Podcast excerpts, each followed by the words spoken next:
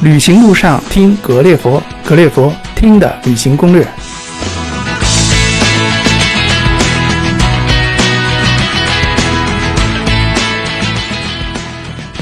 I'm on the ground feeling like I'm on a plane chilling. If making money is bad. 那，今天我继续给大家去挖掘一些旅行的一些故事啊、攻略呀、一些好玩目的地啊。然后我们给那些爱旅行的人、不喜欢做攻略的人，也想玩玩遍这个目的地的人，去发掘一些好的地方。那今天呢，我们给大家推荐一个我个人觉得可能比较稍微小众一点的地方。那这个地方呢，就是突尼斯。那今天呢，来我们格列佛座谈的嘉宾呢，他叫武文昭啊。那他是突尼斯旅游局的官员，那我们觉得应该是突尼斯的这个国家队啊，旅游的国家队。那下面我们欢迎他。啊，各位格列佛的听众们，大家好！啊，其实也不算，也不算是这个官员吧，反正就是，呃，我在确实是在突尼斯旅游局呢工作了有相当长的一段时间。嗯那么自己对突尼斯呢，我觉得还算了解，而且也比较喜欢突尼斯，那我问一下，你去了多少次突尼斯？大概有三十多次吧。三十多次哈哎呀，那真不少哈。那我估计比我在北京去幼儿园次数都多啊。那你觉得去了这么多次，你感觉就是，嗯，怎么说？就是我们觉得突尼斯对我们来讲还感觉还比较遥远哈。那你能不能给我们介绍一下它在什么位置？那什么样的一个最大的一个特点是什么？这个对，因为突尼斯呢，可能大家呃，尤其是尤尤其是以前我们刚刚开始做推广的时候，我们觉得啊，大家觉得哇，突尼斯在哪儿？可能对会和说是不是在威尼，是不是威尼斯？是不是好多人都问我们说是不是啊、是这个地理位置在哪儿呢？嗯，呃，这个是一个国家还是一个城市？嗯啊、但是呢，目前在现在呢，很很多朋友们都知道啊，突尼斯它确实是一个国家，位于地中海的中心，非洲的最北端。嗯就大家大概有一个这个这个脑海里大概有个印象哈，嗯非洲的最北端呢，地中海的中心，嗯它的对面呢就是意大利，也就是说从首都突尼斯市，呃，飞到意大利的罗马就四十五分钟的飞行时间，哦，这么快哈？对。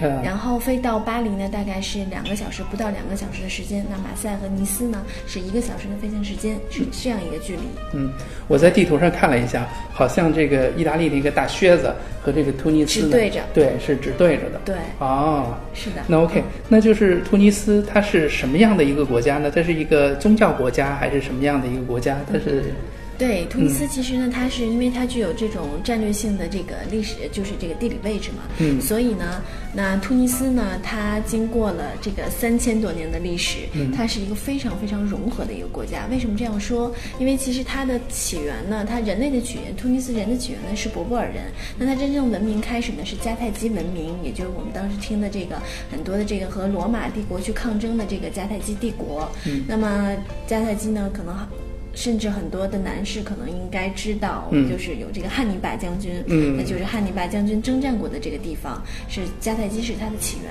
那么迦太基之后呢，还有罗马，罗马，然后拜占庭啊、奥斯曼呀、法法兰西呀、阿拉伯文明等等，所以这些文明在现如今的突尼斯全部都留下了它的印记。那所以突尼斯，我说它是一个非常融合的国家，然后而且它不仅是这种文化和历史上。的这些呢，就比较有融合性。那么它自然风光也是很大的一部分。它北边呢是一千三百公里的地中海海岸线，南部呢是大撒哈拉沙漠。嗯嗯所以它整个的这个国家呢，我觉得不仅是有融合性，还有一种非常强烈的文化以及视觉、自然视觉的这种冲击性。哦，那等于就是它地处北非，然后面向这个地中海，然后一边是海，一边是沙漠，对然后有非常悠久的历史，像刚才你提到的汉尼拔将军，对这个像，如果我没记错的话，是不是在卢浮宫里有那样的画像？对呃有他的雕像是吧？对对对哦，他是突尼斯人，啊呃，是呃怎么说？应该是叫征战过的迦太基人，对迦太基对人对但是他的那个地方是在突尼斯。对。哦，哎那您觉得就是比如说，对于我们一个啊呃这个什么样的一些游客可能会对突尼斯感兴趣呢？因为呃，我还是 挑战您一下，还是多少觉得它有点小众哈。对是不是我去了东南亚，去了欧洲，去了美国，然后可能才会想到突尼斯？对，非常对，对，就是因为其实我们也平常就是做过一些调查，嗯基本上现在去到突尼斯的，可以说就是很多欧洲亚洲啊、美洲啊、嗯。澳澳洲这些国家，其实他都已经去过了。他嗯在想世界上还有哪些地方我没去过，啊然后会呃，基本上去到突尼斯呢，可能是对这种人文感官比较感感兴趣的，或者是对这种比如说有的很多自驾喜爱自驾的朋友，自驾，对他对这个撒哈拉沙漠情有独钟。嗯，那么还有对，比如说啊、突尼斯，因为它比较多元嘛，海边呢，它比如说有一个蓝白小镇，嗯。就是呃，整个这个小镇上呢，全部都是蓝色和白色，只有嗯蓝色和白色，就典型的地中海风格这种小镇，嗯啊、也是被评为了这个世界上十大浪漫小镇之一。嗯所以呢，有很多这种就是比较小资情怀的这个、呃，对小女生们也比较喜欢突尼斯。那我那我理解就是说，如果大家想在朋友圈晒一晒的话，那我觉得突尼斯还是值得你去晒晒，因为这个跟欧洲和北美完全的不同，是吧？对，而且它是，就是说你可以在短时间一个星期之内，短时间的嗯范围之内呢，你可以欣赏到地中海的美景，嗯，然后还有这个历史文化遗迹，还有撒哈拉沙漠等等这样。哦，哎，那刚才说到那个呃玩儿哈，那我们就是突尼斯，刚才你说，呃几天？七天？对七天。对啊，如果假如说我第一次去突尼斯，大概七八天的时间是可以玩下来的。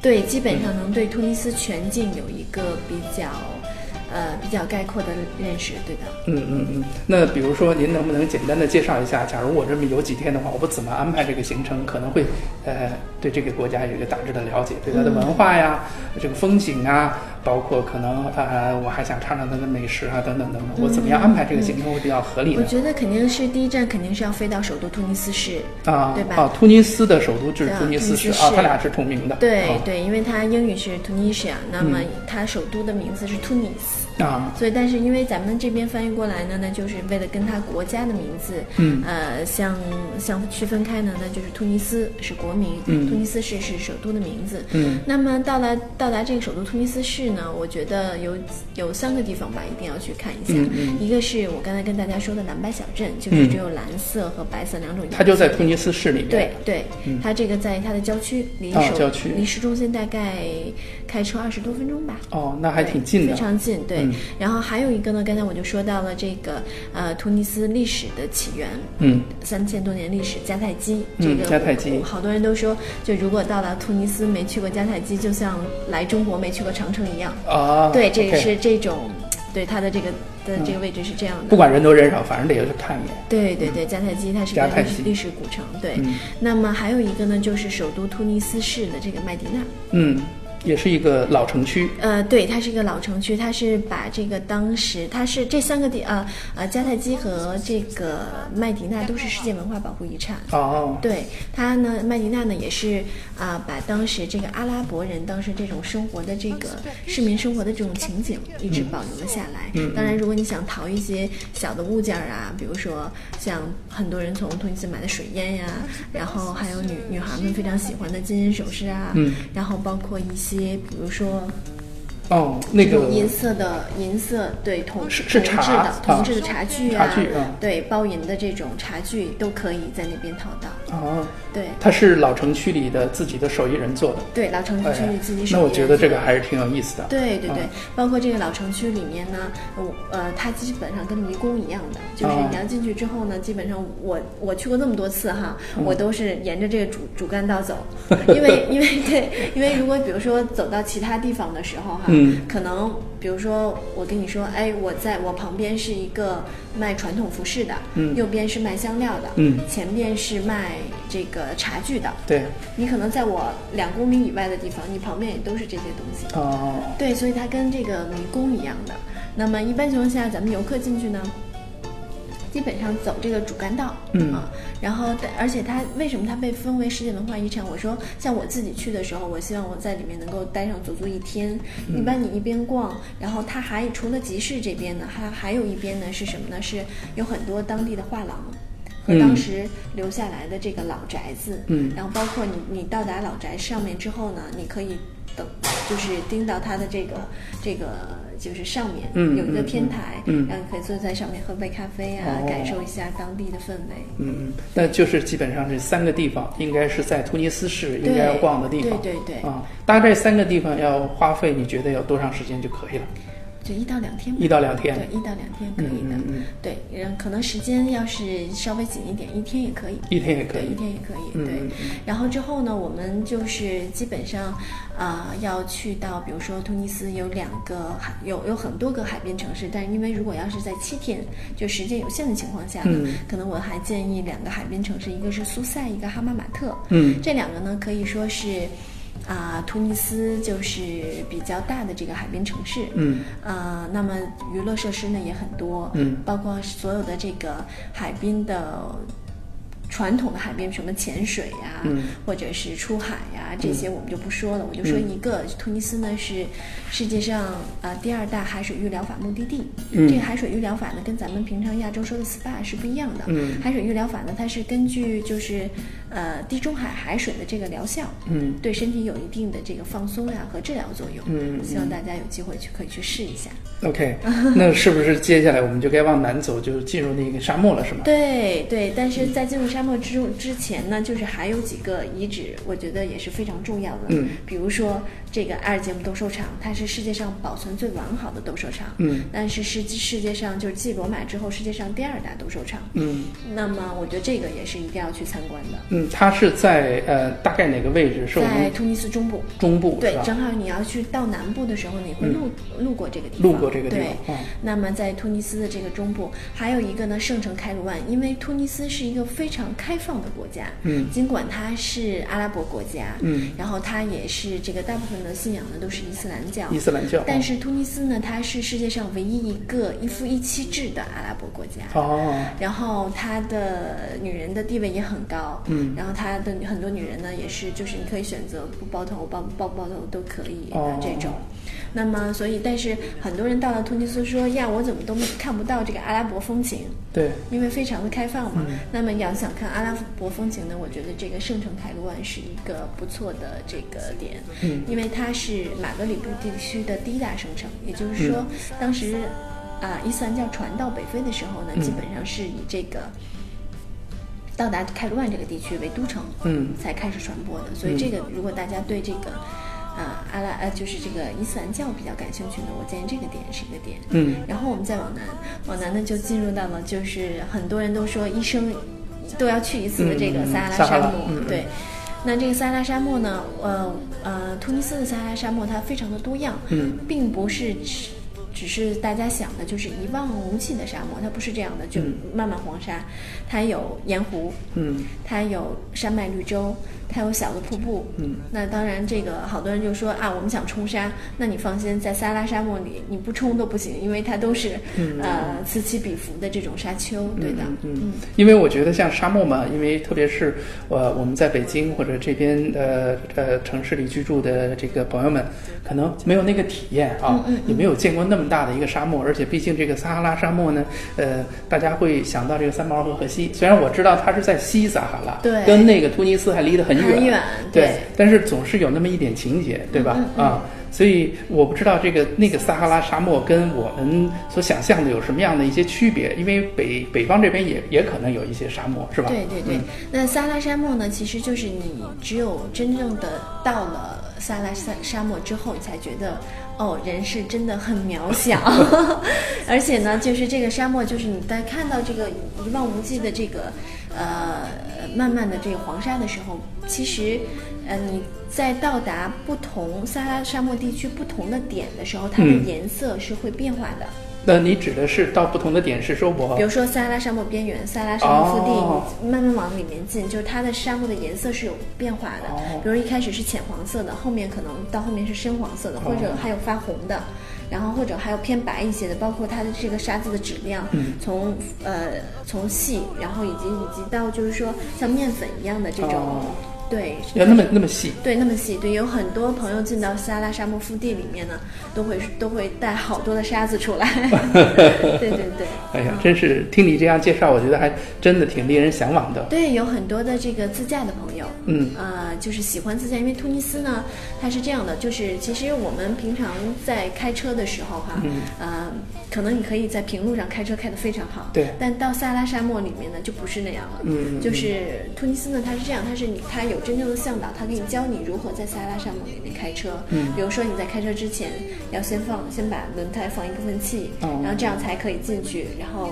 然后这个方向盘呢，要一直的配合你的这个离合，嗯肯定是手动挡，因为自动挡你是开不进去的。明白？对吧？所以呢，这个很很有意思，希望大家亲自去试一下。我在这儿不能给大家更多的透露。OK，那就是说，我们大致的一个七天的行程呢，应该是在呃首都突尼斯市对两天左右，然后一路向南，对啊，一路向南，最后在撒哈拉沙漠结束，对就是大致的这样的一对，个而且撒哈拉沙漠就是很多人可能，呃，我我当时说要哎，我能不能打断你一下？能不能在那儿住两天呢？可以啊，嗯可以啊。撒哈拉沙漠里面，呃，突尼斯境内有一个世界上唯一一个撒哈拉沙漠呃腹地的火星帐篷酒店。火星帐篷酒店。。对，呃，好像我看到过这个，这个好像是它只是在呃冬季的时候还是怎么样，它才开。。对，它基本上是每年的九月底到来年的五月份。哦。对对，因为它这个根据它气候的这个原因。哦，而且那还挺神奇的一个地方。对它这个基本上是你要开车从，大家可能知道这个，我说跟着电影去旅行嘛，嗯就是《星球大战》是在突嗯前前面很很多部《星球大战》都是在突尼斯选是的地方，对。那么从星球大战的这个边缘，嗯啊，就是撒哈拉沙漠边缘，你要开车大概要开三个小时才能开到火星帐篷酒店。嗯嗯嗯。那么开到火星帐篷酒店之后呢，呃，这个旁边就真的是九十九十度的这个高坡，嗯啊、这个这个沙丘，嗯很壮观。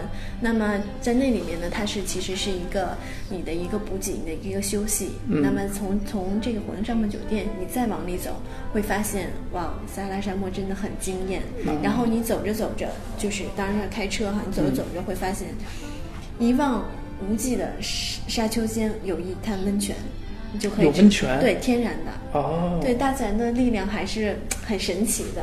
哎呀，那太有意思了！哎，刚才你提到那个火星的那个呃《星球大战》那个拍摄地，对啊，这个是在撒哈拉沙漠里边吗？还是说它其在没有实是进入沙在漠？边缘，基本上是在边缘，啊对啊。然后包括当时乔治·卢卡斯啊、呃打造的这整个的这个《星球大战》的拍摄地的这个、嗯。呃道具啊等等，现在仍然保留的很很完好。哦，这个地方现在是一个就是类似影城，大家也可以去看一看。对对对哦，我觉得星球大战迷的话，应该还是去感觉一下啊。对对。对哦，哎，我觉得不错，就是大概七天左右的时间，能够把突尼斯的一个全貌大概有一个大致的了解，是而且我也觉得，就是特别是你介绍到撒哈拉的时候，我觉得那个一定会给大家一个不一样的体验。对啊，那我们在这个突尼斯旅游的过程当中，就也避免不了要享受一下突尼斯的一些美食啊。对美食对，这个会给我们这个旅行啊添色。那这个突尼斯的这个美食是什么样的一个文化呢？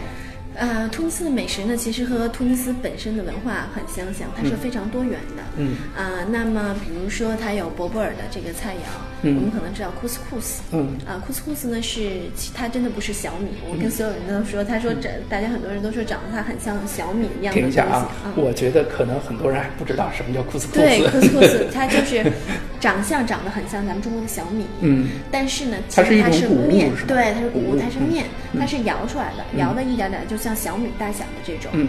然后呢，它是怎么做的呢？它是啊、底下呢是放上菜，因为突尼斯的这个库斯库斯呢，啊、它有很多种，比如说有羊肉的，嗯。呃，有这个蔬菜的，嗯。有牛肉的，还有比如说有这个鱼类的，特别是海鲜类的。嗯。那这个可能很多其他国家都有库斯库斯，但是这个海鲜类和鱼类的只有突尼斯有。啊。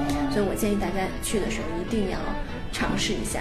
呃，我看到了一些图片，就介绍库斯库斯，然后呢，这个好像是我我搞不清楚是面还是什么，然后搁上了很多菜，对对对给我感觉好像就是呃有点像我们的盖浇饭，对对 对对对，然后呢，我我我我本来从图片上看我也看不太清，我我理解以为是面粉或者什么的。对它其实长得就是非常是像小米一样的，像小米对，一样但是你的哦。口感呢，它口感可能跟小米也差不多，嗯但其实它是面，它是摇出来它是面，它是什么样？酷斯酷斯就有点像咱们的蒸锅，哦但它是两层的，那底下呢基本上是蔬菜或者是肉，上面放上它这个 couscous，相当于是它面和呃它的这个菜蔬菜和肉的香味儿呢，会一点点儿通过这个蒸汽带到它这个 couscous 这个面里面，嗯。就这个像这个米 couscous 米里面，所以这个整个就是融融在里面那。你你觉得就是我们呃中国人这个胃会适应它那个？可以没问题对你最有发言权，是的，没问题，而且很多这个我有很多的朋友说到突尼斯，因为突尼斯其实中国人很少，对然后中餐也很少，嗯所以说它是唯一一个就是不让我们想中餐的国家。啊，真的啊，对，因为它当时还有一个呢，我是想跟大家说的，还有一个，它叫 brick，brick、嗯 brick 呢，这个东西呢，其实好多中国人管它叫突尼斯大煎饺。嗯它为什么叫煎饺呢？其实它真的挺大的，就是。啊，它长相很像咱们的饺子，嗯它什么？它其实是一个很薄的一个面皮儿，嗯然后里面呢放上一个鸡蛋，嗯放一个鸡蛋呢，旁边呢，你当然你旁边可以放鸡肉啊，或者是金枪呃金枪鱼啊等等不同的这个肉馅儿，然后你把它对折，嗯对折之后呢，你把它放在这个油里炸一下。嗯但其中呢有一个非常重要的，就是这个鸡蛋一定要是糖心儿的，它一定不能是实心儿的。嗯，就把外面炸好了，里边那个对，一定要是外外焦里嫩的，嗯就有这种。那心儿呢，一定要是糖心儿的。然后这个呢，还有一个小典故，嗯就是很多人都说，就是未婚的女孩要注意了，你吃这个的时候。嗯那么这个这个大煎饺，突尼斯大煎饺一定要用手吃。嗯这个为什么呢？就是说，而且因为它是糖心儿的嘛，对，未婚女孩儿你在吃的时候，如果你这个糖心儿的鸡蛋，嗯掉到了盘子上，就说明你今年嫁不出去了。所以，所以未婚的女孩儿呢啊，在吃这个大煎饺的时候，一定要当心啊，一定要注意。对，这是一个非常好玩的一个一个呃当地的一个吃饭的一个小小小有小有意思的一个小怎么说？小笑话，小笑话典故，对。嗯，嗯，非常有意思。呃，另外，比如说刚才说了我们的 couscous，还有那个大尖角，嗯还有哪些其他的东西？比如说也比较适合我们中国人，或者是当地最有名的一些美食呢？呃，突尼斯呢，还有一个就是好多人可能知道那个薄荷茶，对松子薄荷茶薄荷茶，对，对像在蓝麦小镇的这个草席咖啡馆啊，或者是嗯在很多的这个、呃咖啡厅啊都会有。这薄荷茶呢，其实呃咱们中国人呢是很喜欢，有时候它上面是搁那种鲜的杏仁儿，嗯。或者是一些松子儿在上面，嗯然后它甜甜的，尤其是在海风一吹嘛，你会觉得很惬意，嗯然后旁边就是地中海的美丽风光。哎，因为这个我问一个啊，嗯。这个因为是这个阿拉伯国家啊，肯定是吃牛羊肉啊，嗯。但是有烤羊肉串吗？有有 有，比如烤全羊啊，烤烤羊肉，它的那个很多这个中国人不吃羊肉，在中国不吃羊肉，到突尼斯都去吃羊肉，为什么呢？因为突尼斯它的那个羊肉呢没有膻味儿。然后因为我我平常吃羊肉，所以我感受不到这个，呃，不吃羊肉这个小伙伴们他这是什么意思？但是他确实是在其他地方可能不吃，但但是到了突尼斯，它真的那个羊肉非常的新鲜。嗯对，像烤全羊、羊肉串儿，绝对能满足大家的这个，OK，那这我觉得就挺好。那个阿拉伯国家是禁酒是吗？啊、这个突尼斯呢是个例外。突尼斯呢，它是自己产葡萄酒，嗯而且还出口到其他国家。然后突尼斯呢还产这个啤酒，哦，对，所以我刚才我说说突尼斯它是一个非常开化的国家，它真的是很开化。就是他们的这个就 习俗也是可以喝酒，就是他们的这个对餐厅里是可以喝酒的。对，喝哦餐厅里喝酒，而且他们，呃，这个呢，好多人都说中突尼斯这个葡萄酒要追溯到三千多年前，哦就迦太基人就开始酿酒。OK，对，嗯是这样的。所以呢，就是在突尼斯呢，没有任何他们自己产啤酒啊、葡萄酒，到包括突尼斯葡葡萄酒呢，还出口到法国。嗯啊，对，哎，那我觉得挺好，就是说在突尼斯能有羊肉串吃，还能有啤酒喝。对，哎这个没问题，还可以吹吹地中海的海风，这个一切都可以拥有。对，这个可以有。哎，那个我们去突尼斯旅行哈、这个出去玩儿，反正也免不了得呃买些东西。哎，突尼斯有什么样的伴手礼，就是可以给我们介绍一下？呃，突尼斯呢，因为它是地中海国家嘛，我我每次都会从突尼斯带什么的橄榄油。嗯对，这个橄榄油，因为突尼斯它这个全境哈有很，如果大家一路从北边一路向南的话，会发现整个两边种的都是橄榄树。嗯它是世界上第四大出口橄榄油的国家。嗯对，所以它的这个呃主要的这个橄榄油的品质也非常的好。嗯那橄榄油、葡萄酒，那包括像我刚才说的麦迪娜，看看是不是有很多女孩她喜欢的这种金银首饰啊，也可以去淘一淘。哦然后包括我看好多朋友还去啊、买一些，比如说那种铜器。嗯茶具啊等等，非常漂亮，很有阿拉伯哎，风格的。我看咱们这儿摆那壶就挺好。对对对，就很很有阿拉伯风格的这种，你可以嗯回去自己做一个松子儿薄荷茶嘛，我们在北京也可以有了，这回？对吧？嗯然后呢，呃，还有比如说呃，男士喜欢的水烟嗯，也可以带，它是很精致版的这种。明白明白。嗯刚才我们说的这个餐饮，还有这个呃买东西啊，那物价方面贵不贵？物价不贵，物价呢？突尼斯是这样的，突尼斯的货币是迪纳尔，迪纳尔那一啊个迪纳尔呢和人民币大概三块钱，三块啊多，，就是呃，就是一个迪纳尔等于三三块多啊人民币。嗯对它整个的这个物价呢，还是还没有没有像北京或者上海这么高，还哦对对对对，它嗯基本上还是呃可以接受的，我觉得没有。哎，那我大大致，比如说我们在餐厅里，呃，吃一餐饭，大概平均一个人多少钱？对，那那这个取决于，比如说是不是你要非常好的没有没有没有，我就是说，就是我们自己，就像我们在北京啊，一个人平均可能八十到一百块钱。对哎这可以，那突尼斯没问题，就是可以，对那换回来就是三三十、二十、三十这样。三十迪纳尔纳尔没没问题，没问题对，可以，还吃的挺丰盛的。啊，是吗？对，那我觉得能喝点啤酒，能吃点羊肉串，我就那这。肯定没问题，这可以满足你。对，嗯，那突尼斯这边，嗯，住宿的话是怎么样？酒店方面有没有一些比较特色的酒店？其实我觉得在旅行当中，呃，因为坐飞机嘛，其实这个怎么过去，反嗯正经济舱怎么样挤一挤还好，那么一个很短的时间就到了。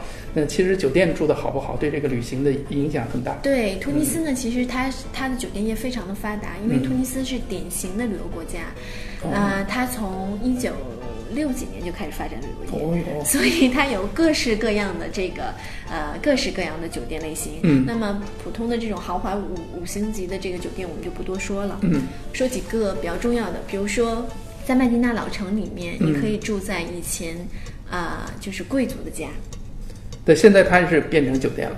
对，管家式酒店。哦，或者在蓝白小镇里面，嗯就是蓝白小镇呢，可以直接真看到这个地中海海就风光的这种，也是比如说啊、它就只有六六间房或嗯。八间房，嗯。也是管管家式的那种酒店。嗯，然后还有呢，比如说在我刚才我们说的，在撒哈拉沙漠对对对，那个火星的那个帐篷。对，哦火星帐篷。那包括在南部的这个托泽尔，它是一个绿洲城市，你还可以住到这个棕榈林里，棕榈林里面，它是树屋的。哦，树屋的。对对对，它树屋非常的呃非常的神奇，就是你在棕榈林里，然后呢，它里面条件很好，有空调呀，嗯有这个暖气，然后包括这个淋浴都没有问题。嗯然后早上的时候，你会看到这个一缕阳光啊透透到你的这个阳台上面，然后有人把早餐给你端上来，你就在这个棕榈林里面去享受你的早餐。哟，这一看你就是住过，被感动了。对，嗯 哎，我我我问一下，就是那个火星的那个酒店啊，哎我觉得那个挺有意思的。嗯那那个酒店是不是就是说，呃条件相对来讲会比较艰苦一些？啊、因为毕竟没。没有水，啊是不是？对，呃，这个酒店呢，它呢其实是这个老板他是怎么想的呢？他是他自己原来是达喀尔拉力赛的赛手。哦他非常喜欢就开车，非常喜欢沙漠。嗯那么当时呢，其实他本身呢不是专业做旅游的，嗯他自己是怎么发现这个地方呢？嗯，那那那我们这个，你下次再去那个酒店的时候，你告诉他，我们给他做广告了。对对对，我 我对，因为这个这个呃这个撒哈拉沙漠的腹地的这个火星帐篷呢，它是这样的，这老板啊他非常喜欢在撒哈拉沙漠里面自驾，嗯那他呢突然发现，就是他建造酒店的这个地方啊，嗯它其实是一个洼地，嗯它两边都是这个山丘，呃，嗯就是沙沙丘嘛，很高的沙丘。那么旁边有一个山叫丹班印的，就这个山。嗯那么，那么这个山呢，它以这个山为坐标，因为嗯大家知道撒哈拉沙漠里面，你你这个其实你有 GPS，沙丘会来回来回动对，啊。然后你有 GPS 也没有用，嗯因为这个 GPS 它，比如说点定点的，永远都是最近的距离。嗯如果我 A 点到 B 点，好，它是最近距离，对吧？嗯它告诉你说你要一直往前走，嗯但撒哈拉沙漠里你是走不了的。比如说，你走着走着，你你会发现这个坡它是九十度的，嗯你车是上不去的，嗯所以你必须要绕道走。嗯或者说有的时候你走着走着，你你从这边看这个坡是三十度的，嗯我们管它叫断头坡，你到嗯那边一下哦就是九十度的，你嗯很危险。所以这样你你也是不行的，所以用 GPS 是没有用的。哦那么对你一定要对这个撒拉沙漠很了解才可以。那么他呢一开始这个老板呢一开始呢就是，啊，他自己呃走了很多遍这个撒拉沙漠，因为他是，而且他也很喜欢嘛，他原来是达喀尔萨拉力赛的赛手，呃，那每次他到了这个地方呢，他就说 OK，我们在这边作为一个补给站，嗯，你就在这边休息，他等于他自己是露营，嗯，那露营，然后后来呢，大大家就他就带朋友进去，大家所有朋友都发现说，哇，这么美的景色。那我们还不如就把这些帐篷放放在这边。嗯，一开始一个、两个到五个到六个，嗯后来大家就说，那你为什么不把它弄成酒店呢？好，弄成酒店，后来他就去申请，向旅游局这边一起去申请，嗯啊相关的手续，那就从一开始就是六顶帐篷，然后人越来越多，尤其欧洲人很喜欢，嗯。因为他的理念是什么？在不破坏任何自然生态系统的情况下，我们嗯。去感受大自然。，OK，对他不是说，因为好多人就是说，为什么不找这个，啊，投资公司来，我们弄个游泳池，我们把什么水都引进来，可以，嗯。但是这个就破坏了他的理念。他他们的理念呢，就是要你想跟大自然亲密接触没有问题，但你不能去破坏它。嗯。那这样呢，他就在这个地方，啊，现在有大概有四十多顶帐篷吧，能住一百多一百多张床是这样的。然后呢，它还有一个为什么要选择这个地方？这个地方是没有信号的。为什么大家很愿意来？是因为现在大家在大城市当中生活压力太大了，所以一定他一定，比如说他每周或者是每两周都会到里面去，嗯他会躲避这些嗯呃噪音对噪音或者是生活的烦恼，嗯他会放空，嗯是这样的。就然后，但是呢，这个火星帐篷酒店这老哥呢，对生活非常有品质。嗯，所有你看你进去之后，他的帐篷里面都是有藤蔓的，哦，然后它是床，嗯然后给你弄弄好被子，然后包括还有洗手间，特别特特色的洗手间。哦这点我就不说了，要等着大家去去去去开发。我我想肯定不是用水冲的啊，对对对对，可以给大家卖个关子。对，然后呢，它整个然后给你点上蜡烛，包括晚上晚餐都是烛光晚餐，哦四道头盘。中间的这个、这个头主菜对主菜，然后后面甜点，然后再加上葡萄酒，嗯一道都不会少。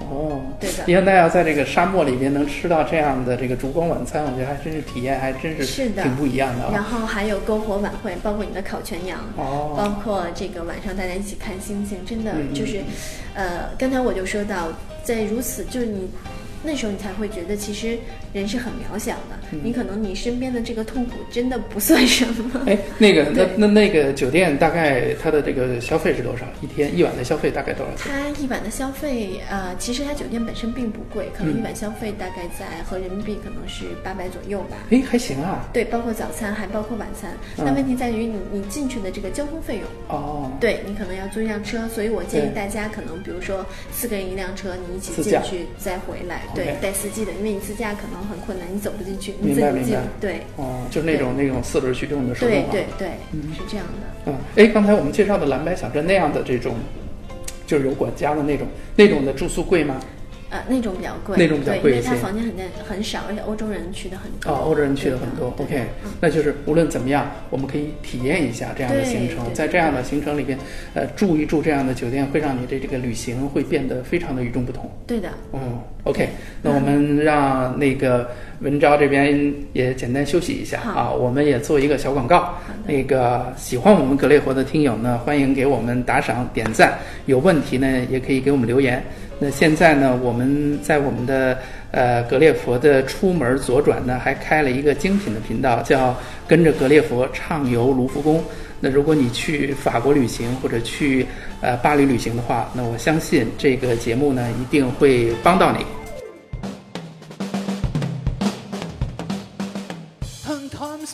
好，那我们继续啊，刚才我们的广告做完了，呃，那接下来刚才我们说了突尼斯有这么多好玩的地方，呃，介绍了很多好吃的，也有好多伴手礼。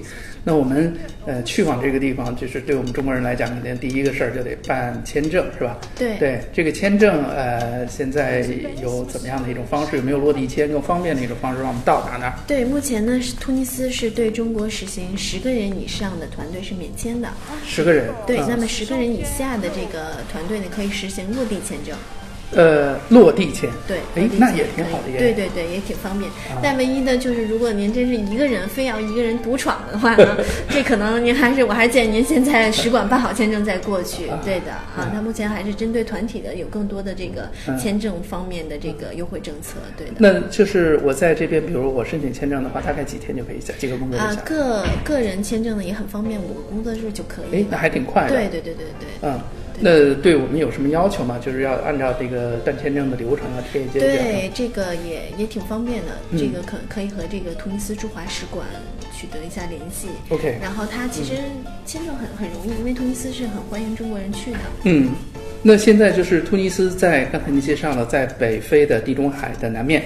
那我们过去的话，就是现在有没有直达的航班可以直接飞到突尼对斯？，现在目前来说呢还没有，啊。但是呢，其实很多航空公司都可以用，都可以飞到，比如说，呃，卡塔尔航空、嗯。阿联酋航空，嗯。那么土耳其航空、埃及航空和法、呃法国航空以啊及对。汉莎航空都可以。哎，刚才你说的那个意大利航空，呃意大利航空也可以，意大对意大利航空也可以。你说它40分钟可以飞到。对对对，意大利航空也可以。对啊，都可以。嗯，那就是通过他们的这个呃中转站转过去。OK，那就是说，呃，签证也很容易，然后买了机票，然后或者是在这边办好，或者是在那边去办落地，当然十人以以上还可以免签。对对对啊，对对那我觉得就非常的方便了。对，非常嗯方便。嗯，对，那我们今天非常高兴啊，采访了这个我们突尼斯的国家队，给我们介绍了一下这个突尼斯大体上的一个旅行的一个玩法啊，包括七天应该大致怎么玩，还介绍了一个我个人反正特别感兴趣的那个火星帐篷酒店啊，还介绍了一些突尼斯的美食。那我们接下来呢，呃，也会跟呃吴小姐这边继续在做突尼斯的相关的介绍，你能不能给我们透露一下？如果我们下一期的话。会，你你觉得给我们卖个关子？刚才我们是要介绍哪哪个地方来着？对，下一期呢，我觉得如果大家对一些特别的音乐节感兴趣的，或者一些啊、好玩的活动感兴趣的，一定要继续关注我们。突尼斯的音乐节对吗？对，哦对，对它对。它你每年在什么时候它有这个音乐啊、节？它在不同的地方，呃，哦和这个不同时间都有，啊，这是一个盛大的活动。呃，几个盛大的活动。那行吧，那我们今天那个采访呢，就暂时告一个段落。那呃，接下来呢，我们会持续对突尼斯呢有一个比较全面的一个啊、报道，或者是说有去比较全面的一个了解。那我们下一期呢会关会。这个包括突尼斯的这个音乐节，会做进一步的跟大家的一个交流。那这一次就谢谢，谢谢啊，呃，吴小姐接受我们的采访，谢谢大家，谢谢大家，嗯。嗯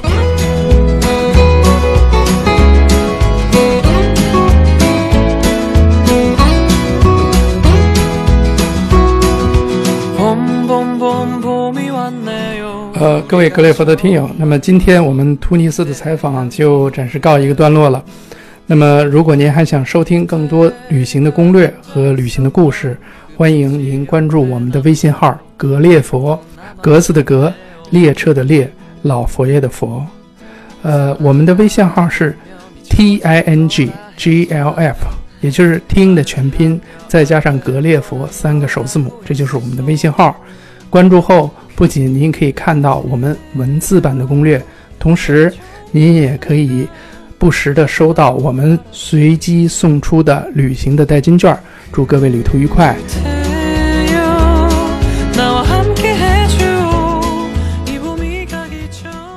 同时您可以在我们的微信号当中回复突尼斯也会为您带来一个非常不错的突尼斯当地的一个旅游产品的推荐。